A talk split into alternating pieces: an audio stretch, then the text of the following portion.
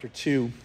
Psalm chapter 2 is a psalm that kind of describes um, the three things that we see during the last week of Christ. Number one, that there is a king. There is a king, and that is King Jesus. Number two, we hated the king. We hated the king.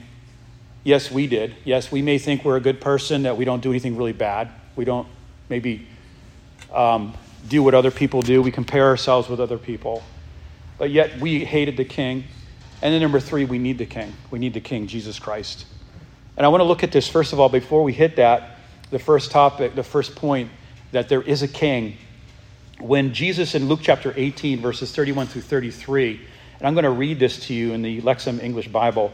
And taking aside the 12, Jesus said to them, Behold, we are going up to Jerusalem. Now, remember last week we were talking about how Jesus takes his disciples into prayer? Jesus wants to take you and I into his plan. Jesus wants to take a teenager into the exciting plan of God that he has for your life.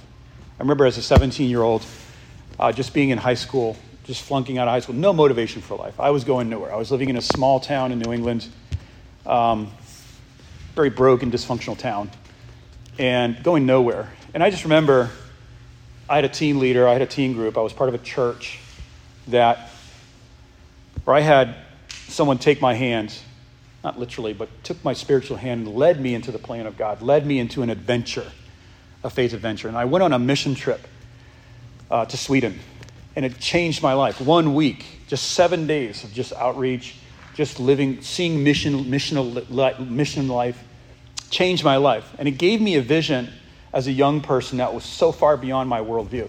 And I just want to say to the teenagers this morning that God has a plan for you. God wants to take you by his hand, take you by your hand, and lead you into a faith adventure. And I think teenagers, young people, are filled naturally with just um, like with this optimistic, um, take, let's take the world attitude. And I think somehow as adults we lose that. And I don't know what happens, but life happens. And we start thinking like rationally, maybe even cynically. And we begin to lose sight of this idea that God wants to use us to change the world. And I just want to say that to teenagers here today is that the world is vying for your attention, for your energy. The world wants your energy. It wants it because it fuels itself. It wants your energy, it wants your vision, it wants your optimism, it wants, it wants your purity. But don't give it up because this is your purity, this is your soul. Your body is a temple of the Holy Spirit. God lives in there. God lives in there. And I think that whenever we are whenever we are disrespectful to our temple, I think that's when the world and people want to come in and take something from you. And guess what? The idea is, is that, okay, if you let me take something, this is what the world says to you, or someone that doesn't respect you or your soul, or your body, and they'll say, if you let me take something, an experience from you, then you're going to get an experience that you want. But guess what? It never works out that way. And if you've been down that road, it never works out that way. Never, ever, ever. right? Amen? It doesn't work that way. It just you and you want the next day, next morning, whatever. It's like you're robbed. Something's missing in your life, and you feel like really like junk. And I just want to say that to the teenagers that God wants to give you a vision. Come with us this summer on a mission trip. We'll raise the money. We'll make it happen.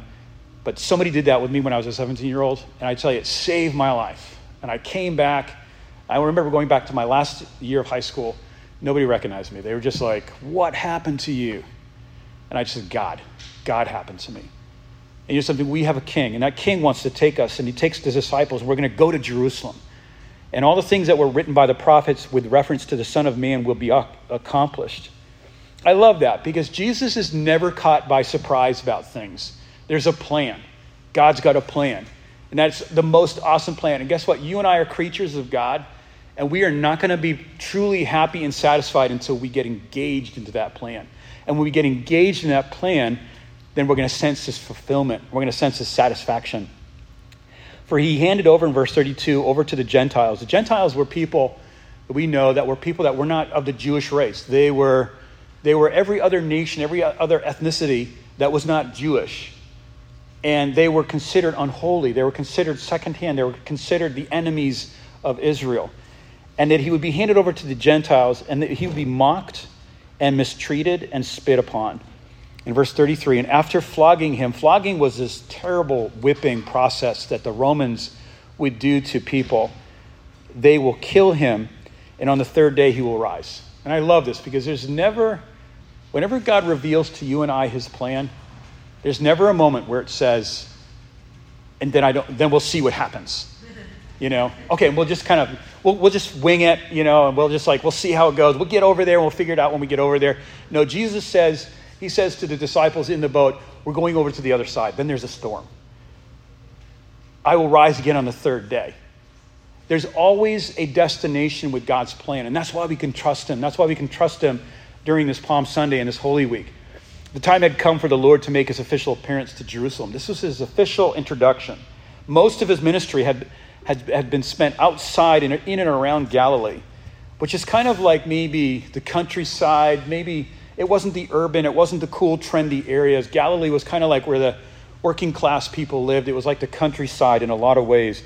And he had now set his sights on the holy city, Jerusalem, for what he knew would be his final showdown with the religious leaders religious leaders, organized religion, the marginal, the marginal belief system of the time were his opponents.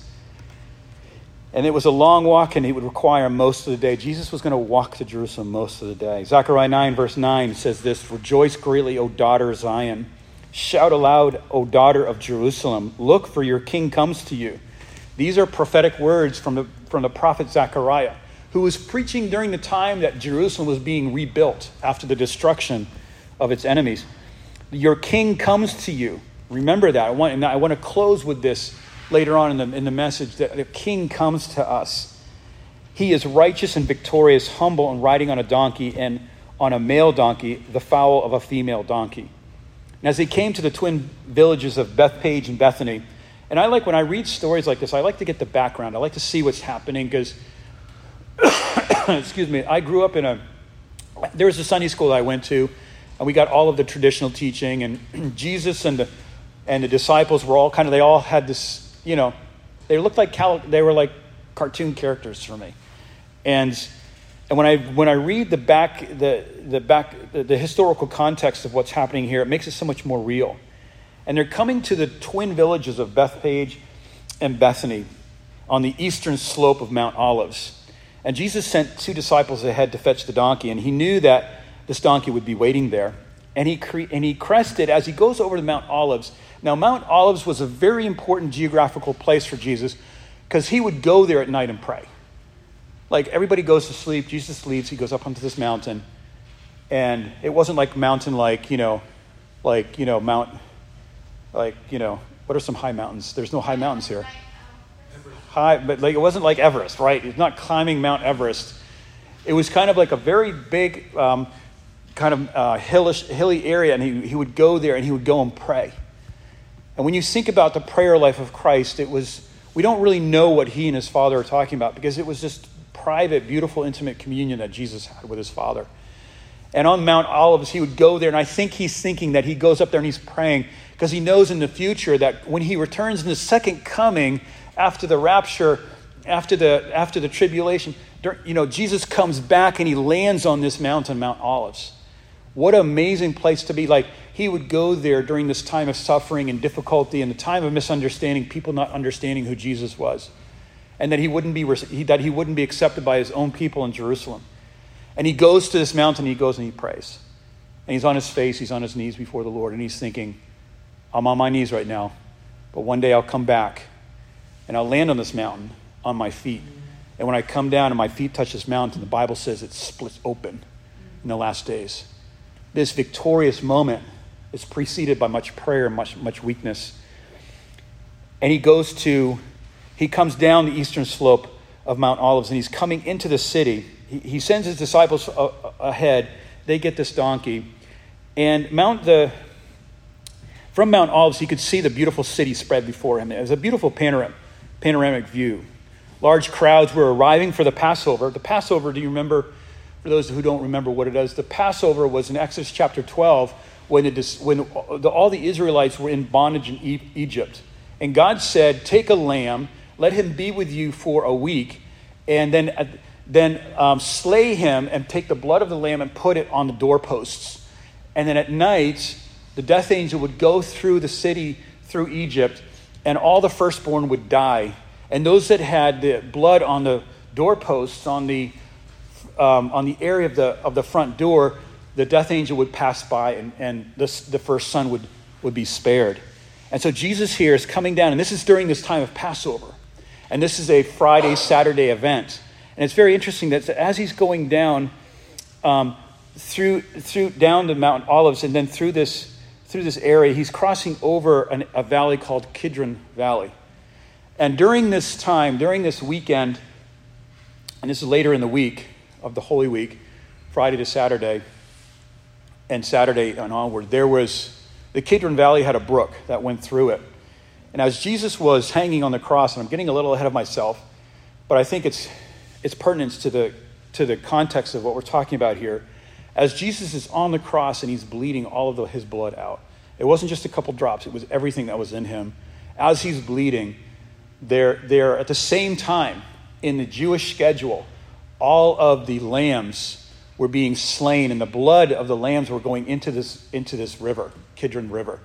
And Jesus is on, this, on the cross and he's suffering and he's bleeding. And at the same time, the blood from all these lambs that were being slain for the deliverance of God's people from the death angel is flowing in the river. What an incredibly symbolic, timely event. And as he's walking into the city, there's large, joyful crowds both in front and behind him because they've heard that Jesus is on his way to Jerusalem. That Jesus, the Messiah, the King, was coming and that he would bring, he would bring freedom, he would bring uh, release from the bondage of the Roman oppressive government and, and, the, and the, um, the racketeering, we could call it, of the religious leaders of the day, the Pharisees. And these oppressed people would be experiencing freedom, but not the way that they thought they would be. And these crowds are there. And, and we read in Psalm 118 that this is the moment when they start crying out. And we see this in Mark chapter 11, verses 9 through 10 that those that were went ahead and those that were behind shouting Jesus, shouting, shouting to Jesus, Hosanna, blessed is the one who comes in the name of the Lord. Blessed is the coming kingdom of our father David. David, if you read the history of David, David wasn't a great guy. he killed somebody to steal his wife, right? The mercy and the gentleness of God. I think David, we've said this before, David is very, Jesus is called the son of David, right? But I think David the psalmist, David the shepherd boy, David, uh, David that killed Goliath, we would have him speak in our churches, right? But would we? Would David the king who kills Uriah to steal his wife? You know, would we have him preach in our churches today? It's the same man. It's the same grace. It's the same grace. It's the gentleness of God. And he says, Blessed is the, is, the, is the one who comes in the name of the Lord. Blessed is the coming kingdom of our father David. Hosanna in the highest. Guess what? It's the people that are crying this out, not the religious leaders, not the political leaders. It's the people, it's the common people. It's the, it's the, it's the people that just have nothing to lose, and they're crying out, and they're, they're recognizing and they're, they're announcing Christ coming, coming into the city. And of course, a contingent, a contingent of the ever present Pharisees were there. And some of them instructed Jesus to rebuke his, his followers and said, Tell your followers not to say that because that's blasphemous. Because that verse is reserved for the Messiah when he comes into, into Jerusalem. And they're like, this is the Messiah coming into Jerusalem. And him coming in at this time, at this moment, and if you took the time, it's an amazing, interesting study. It takes some time, but if you go through the schedule of everything that Jesus does his last week, every hour, every day, every geographical location, it has tremendous significance historically in the, in the, in the time and the timeline of Israel. It's incredible. And one of the things is this is that, for example, that day, which is, is called really in the Jewish calendar the 10th of the month of Nisan, N I S A N, not Nissan the car, but N I S A N, which is a Jewish holiday. And that holiday, some incredible, that day of the month in the, in the Jewish history was incredible because it was 483 years, for example, from the day the Persian king Artaxerxes had issued the decree authorizing the Jews on that day, on the 10th of Nisan, to rebuild Jerusalem. I want, to rebuild, I want you to rebuild Jerusalem. And guess what happens? He provides the tools and everything to move these stones and to put these stones back on top of each other and to rebuild Jerusalem. Why is that significant? Because the disciple, the, the Pharisees are saying to the disciples, uh, to Jesus, Stop your disciples from blaspheming. And what does Jesus say? He says, If they do not say this, if they do not confess this, then the rocks will cry out. What are the rocks talking about? The rocks are the very rocks of Jerusalem that were built 483 years before. I never saw that until this morning when I was reading this through. That the very rocks that the Jerusalem was built by at that, at that day of 10th of Nisan, 483 years earlier, would have, excuse me, would have cried out Hosanna to the highest. And so when he's approaching the city, excuse me, this was the day that was ordained in the history for the Messiah king to officially present himself to Israel. Daniel 9, verse 25. It's very interesting because this is the day in the Jewish calendar that the Israelites would take, um, would take their lamb, their little baby lamb, and they would bring it to the house that day. The day that he's walking into, into Jerusalem. The Messiah is going into Jerusalem. Thank you. Um, I still, I don't have COVID, but I just have leftover coughing of COVID. Um, and get this Jesus comes into, into Jerusalem. It's the same day that the Jews get a small little baby lamb and bring it into their household to inspect the lamb to make sure it's qualified, there's no blemish on it. Jesus is coming into Jerusalem with the, at the same time. And, and for the Jewish mind, for the mind, the guy who is like the Pharisee, they know exactly what's going on. Because in John chapter 3, Nicodemus, who was a Pharisee, says to Jesus, right at the beginning of John, it says, We know you're from God. We know, you're, we know you're from God. And so that Jesus comes in to Jerusalem, so that Jerusalem can inspect, so the Pharisees and the people and, and, and everyone in Jerusalem can inspect the Lamb to see how he is blameless and flawless. And this little lamb, I was thinking about it, you know, this little lamb would come into a house, and we have like a little doggy in our house. It kind of looks like a lamb. It's a Westie, white Westie. Um, you know, and these, these pets that we have, they become so endearing to us, don't they? And there's these little kids that, you know, just imagine a little baby lamb comes into your house, running around the house, and sleeps with the kids, you know, in the bed and whatever. And these kids get really get attached to this lamb. But then at the end of the week, it's time for the lamb to be taken from the house, separated from the house, and to be a lamb that is bearing all the shame, bearing all the, all the sin for that particular household. And it's heartbreaking for the household. They're, you know, they're, the kids are seeing the little lamb that they love, they slept with, that they played with, being killed. And there's just such a breaking of heart there. And it's the same thing with Jesus. Jesus is with us. You know, as the lamb is in the household, the Jewish household, these kids get to know everything about the lamb. This, the lamb becomes very familiar. They get to know every aspect of the lamb, and the lamb gets to know them very well. And yet, at the same time, this lamb becomes the sacrificial lamb for the household, for all the sins of the household. This lamb sees everything that's going on. In one week, you kind of see everything that's going on in a household, don't you? And this lamb has seen everything, and then he, then he sacrificed for the sins of the household. The same with Jesus. Jesus is coming into Jerusalem as the lamb that was slain before the foundation of the world. He comes in, and all of Israel, all of Jerusalem is looking, is looking at their lamb, and they're inspecting him, and they're getting familiar with his miracles and his words and his teachings.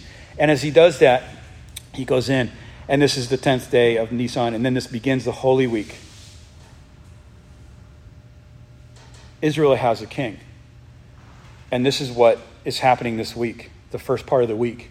And I want us to go to chapter, chapter 2 of, of, of Psalms right now for the last 10 minutes of this message. Psalm chapter 2 talks about this king, that there is a king. You know, when we look at what's happening in the world, we look what's happening in Ukraine, all over the world, parts of the world that are just suffering just as much or even worse than Ukraine, and we don't really know about it. We don't talk about it. We don't hear about it. The news doesn't talk about it. And sometimes it's, it's easy to think who's in control? You know, who's in control? There is a king, and his name is Jesus. He is our king. And we celebrate this Palm Sunday. We're celebrating the kingship of Christ. He is king and he's Lord. He is our king. We have a king. And that's the first two verses of, of, of Psalm chapter 2. And let me read these two verses. Why are the nations in tumult and the countries plotting in vain? The kings of the earth establish themselves, and the rulers conspire together against Yahweh and his anointed. Now, how does this relate to the last week of Christ? it has everything to do with it. Because it says here in the first two verses that the world has a king, and his name is Jesus, and he's God's anointed. Now, why does it say here that it's against Yahweh and his anointed? You know, when we read a verse about Yahweh or about God, we just kind of assume that Jesus and the Holy Spirit are included there because it's the Trinity. They are in the Trinity together. But the writer here, David writes in Psalm chapter 2, he writes on purpose, his anointed. And in the Hebrew, it's that word Messiah, which we get the word Messiah from. The Lord Yahweh and his Messiah. And the thing here is, is that you could travel around the world, right? And you could go to Iraq. I mean, we've been to some places. Um, some of you guys have traveled too. And you could ask somebody who's not an American, do you believe in God? And a Chinese person would say, yeah, I believe, I believe in, in God. Or you could ask a Muslim, do you believe in God? Yeah, I believe in God. I believe in God. Or you can ask, you can ask um, someone in India or really anywhere in the world, do you believe in God? And most of the time, someone's going to say, yeah, I believe in God. But when you bring Jesus into the picture, right? When you bring God's anointed, God's appointed and uh, um, commissioned, uh, the representative of the kingdom of God, when you bring in Him into the picture, then that means personal accountability. It means relationship. It means a person, a living, breathing, talking, discerning individual that Jesus Christ, God in the flesh. There's a funny story I heard one time, and it's kind of odd, but it just, I think it, it really portrays what I'm trying to say here is that there was a man who, who uh, really loved his mother. And he, he wasn't married, he lived with his mom. He was an older guy. And he was living with his mom, and um, and his, his mom went away for quite a while. But he had this picture of his mom in the hallway of his house, and he would every day walk by the picture, look at the picture of his mom, and just love the picture and just think about his mom. And he got so used to interacting with the picture and his mom that way that when his mom came home, she's knocking on the door, and he says, Who is it? He goes, It's your mother. And he said, No, my mother's right here. She's on the, she's, she's in the picture on the wall. She's on, on the wall. And, and, and, and the crazy part of the story is that she wasn't allowed in at first. This is what happens with Christianity. This is what happens with us. We get so engaged with a, infatuated with a concept of who Jesus Christ is, a two dimensional concept, a picture or worship or reading something, that when Christ in the flesh comes to his people, comes to the people of Israel, people are like, no, no, no, no, no. We're, you're not the God. You're, David's talking about the God. The, where, you know, the guy is in the book right here, in the scrolls, in the, in the Bible, in the Old Testament, not you. Here's the guy that we're worshiping.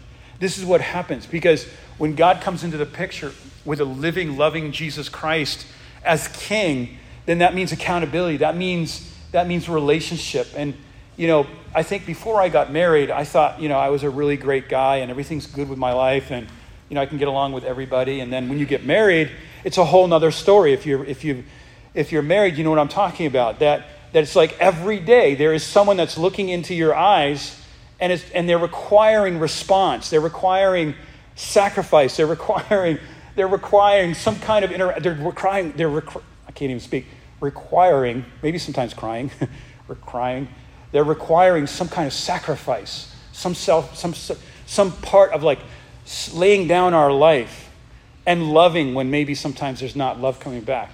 That's relationship. And when we're married to Christ, this is what happens is that people reject. And this is the second thing I want to say is that people hate Christ.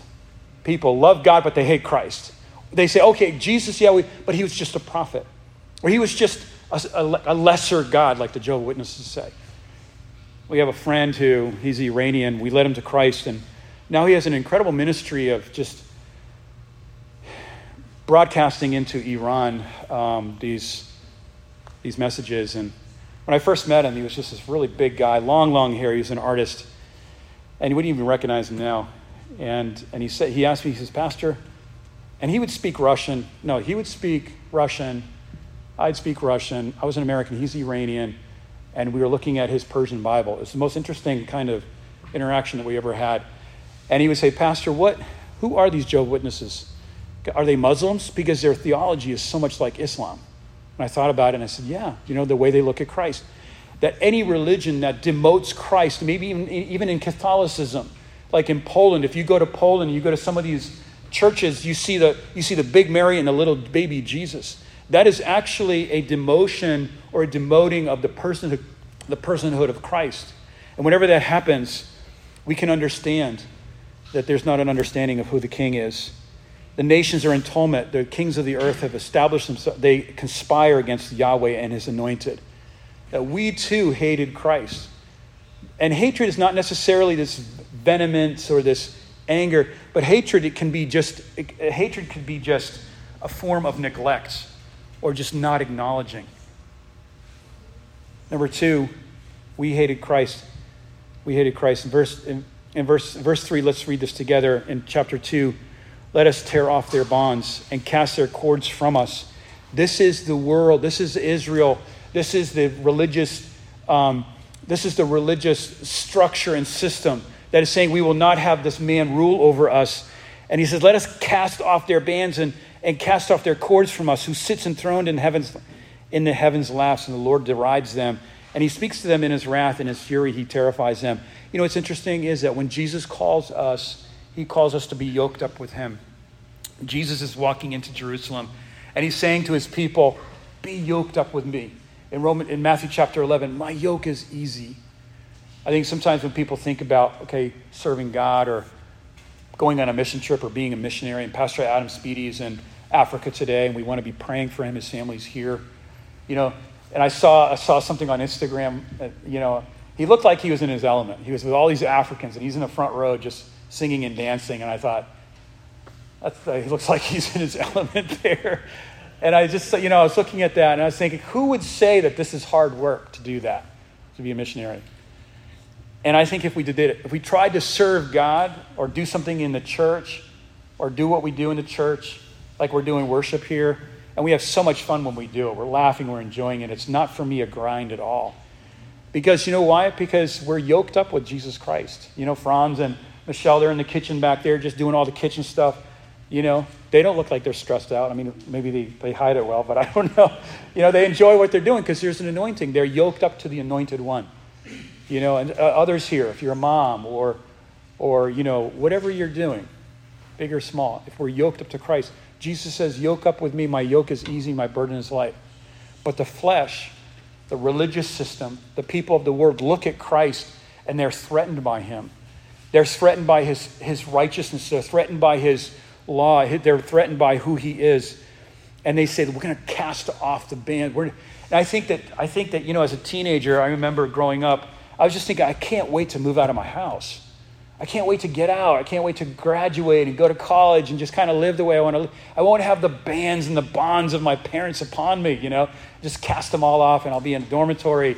And guess what? You know, when that happens, and the bands come off and we kind of live free for a while, we start to understand why there were those limit, why there were those guides in our life. Because, because without these, without the yoking up to Christ, without a relationship with Jesus Christ, without Christ being king in our life, in every detail of our life, there's destruction of our soul, there's destruction of our body.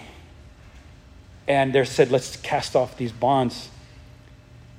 And in verse 6, it goes into this from verses 6 to verse 12. It talks about how we need to have a king. Jesus is our king, comes, into, comes to Israel.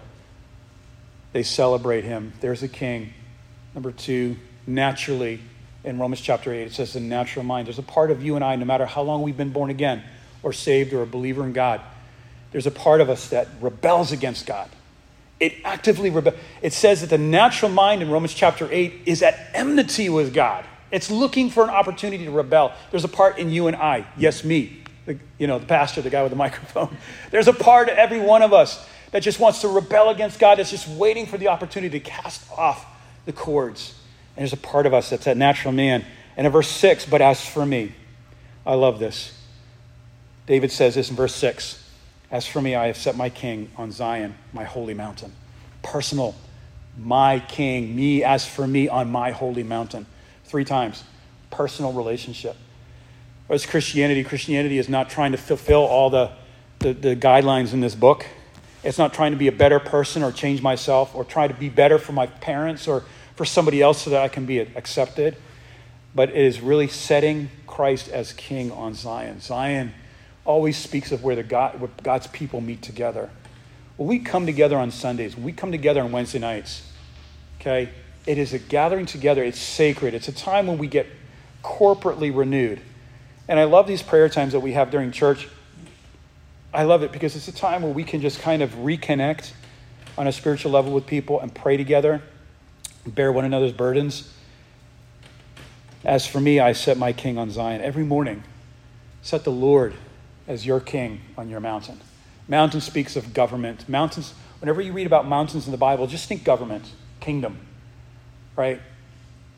A mountain always represents a kingdom, a ruling body, a mountain. On your holy mountain, on your government, on your governmental decisions, on every decision that you make in your life during that day. Because today is all that we have. We don't know if we have tomorrow. We don't know and yesterday is gone. So all we have is today. Make Christ king um, in your mountain.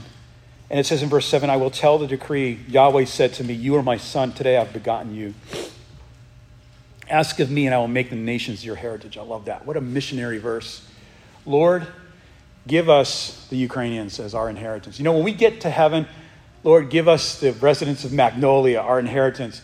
And I think that if you've done any kind of ministry work where you're pouring into people, and you're and, and this can be for a parent too, pouring into our kids, that day when we get to heaven and we stand before God at the judgment seat of Christ, we get to say, This is my disciple. I, I saw them receive Christ. And, and I got to walk with them in this road of discipleship to the place where they got to grow and they made decisions in their life. And I'm so proud of them. You know, is there, is there a Timothy in your life? Is there a Titus in your life? You know, if there isn't, pray. God, give me a disciple.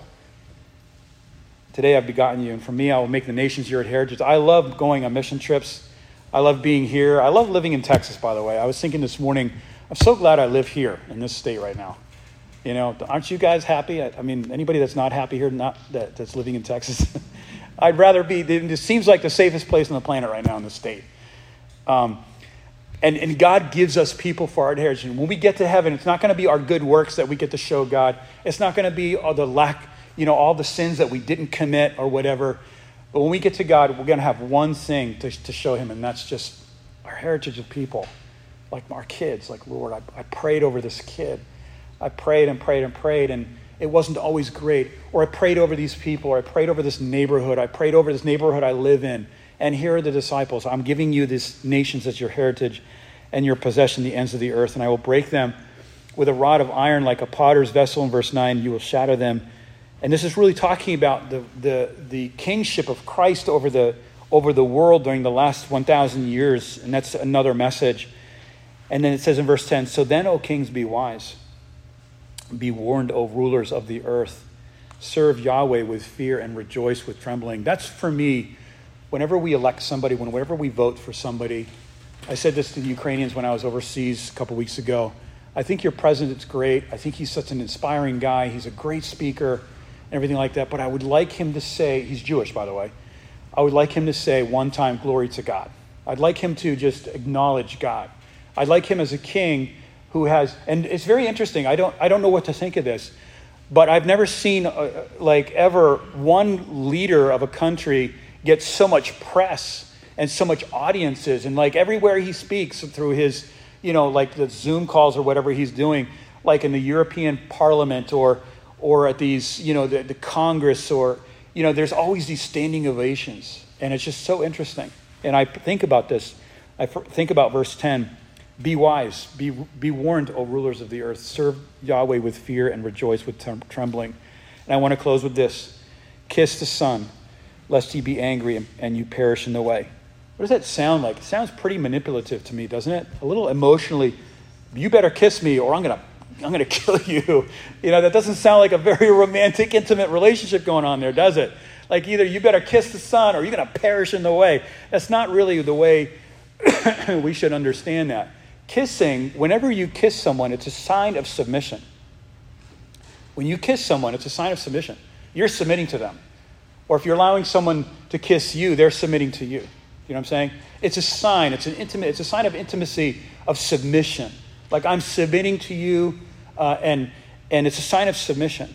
Kissing the Son here, the Son here is like not kissing God. kissing the, manifest, the physical manifest, manifestation of the Son.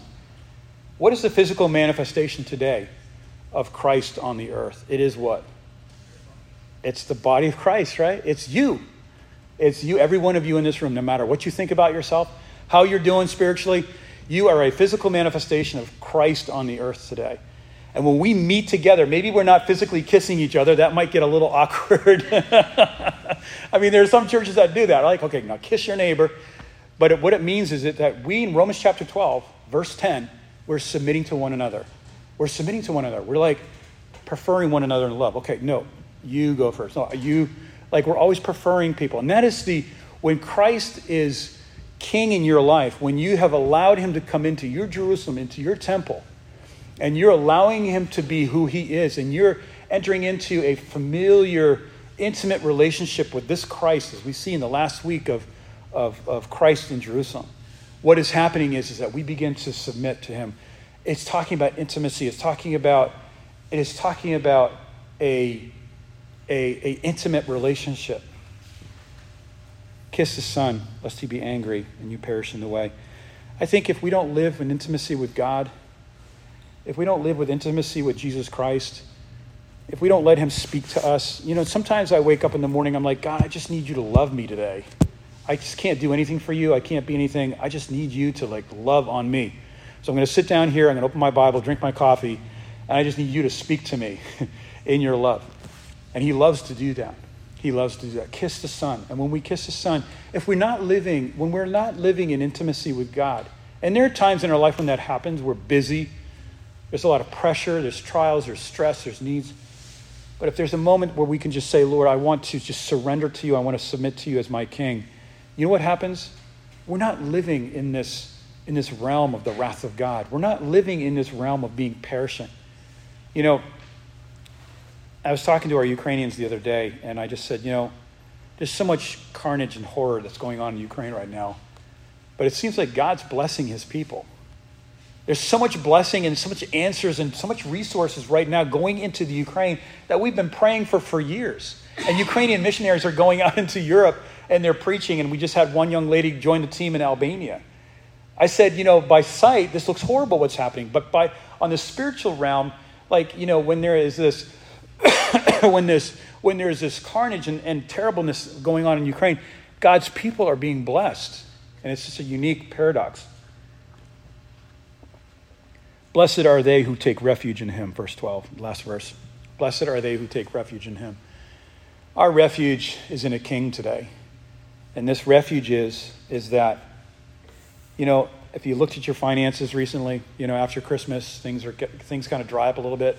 A lot of money goes out the door, and for some reason, now it's tax season. Everybody's doing their taxes, or maybe they're already done. You know, and there's all this fear that can come in. And you know something? There's refuge in Christ. There's refuge in Christ when we, when we hide in Christ and we make him king of our finances, and we put him first in our finances, and we put him first in our decision, we put him first in our marriage, we put him first in our single life. When we do that, there's a refuge there, and there's a protection. There's a protection. There was an interesting study done uh, sociologically with kids at a kindergarten. And one kindergarten had a back, backyard, like a play area, that had no fence around it and they would let the kids out and run around and play in, in this um, in this area that had no fence. And they compared it with another kindergarten that had a backyard play area, but it was fenced in. And their observation was that the kids that were in a fenced in area felt more safe. They were spread out, they were playing, they were kind of using like every inch of the whole of the whole property there. But in the kindergarten that had a play area that had no fencing, they noticed that kids were kind of more huddled together Maybe there would be a stray kid that would just kind of run off somewhere, but most of them would be kind of hanging out closer to the school. Security and refuge is good for us. Yokes are good for us. When you're an athlete, you know, when you're an athlete or when you are when you're training to to get to uh, be fruitful and to be great in what you dream to do, what do you do? You take on a yoke, don't you? Like Solomon's a pilot, right? He's got to take all these tests all the time. You know, he flies an airplane, but there's so much there's so much uh, discipline and yokes and, and gu- guardrails and guidelines that have to be obeyed. And that's when we that's when we are fruitful people. That is when we that is when we truly blossom as an individual and we discover the guidelines in our life and that the kingship of Jesus Christ. I want to read this last poem to you, and I love this. It's, it's written by John, John Newton, and he wrote, um, he wrote the song Amazing Grace that we sing, that we know. And let's see if I can find it.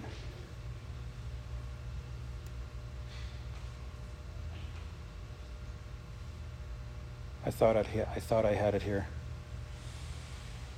And it says, it basically just says this that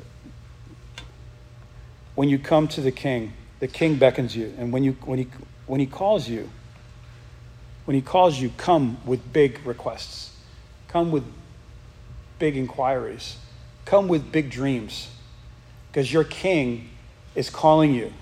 And John Newton was saying in this poem, he was saying, if the king of the universe is calling you and I to himself, would he not plan to answer our prayers? Think about that for a second. If God is calling you to himself, if Jesus is coming into your Jerusalem this week and he's calling you to himself, and he's asking you, ask of me for the heathen, and I will give you the world, the possessions of, not the possessions of the world like we think, but I will give you authority over the world. I'll give you authority over people, over your business, over your family. I'll give you authority over your health. I'll give you authority over things that are happening in your life. And when we come to Jesus, we say, God, I, I just want the whole package. As a teenager, pray that way. Say, God, I want the whole package. I don't want to miss anything that you have for me. I want the best of everything. You know? And when we pray that way, that Jesus has in the intent, hey, he has the intention to answer that kind of prayer. Because he's king, and he's the king of our Jerusalem, he's the king of our life, and he's the king of our world. And when we pray that way, he, is, he, he answers those prayers with great joy. We have a king. We naturally hate him in the beginning. He was kind and merciful to us, and so we need him. So walk into, walk into intimacy with Jesus Christ. Get on your knees, open your Bible, let him talk to you. And when you do that, what happens is, is that he takes us into a faith adventure that we would have never experienced in the world on our own. Amen? Let's close in prayer.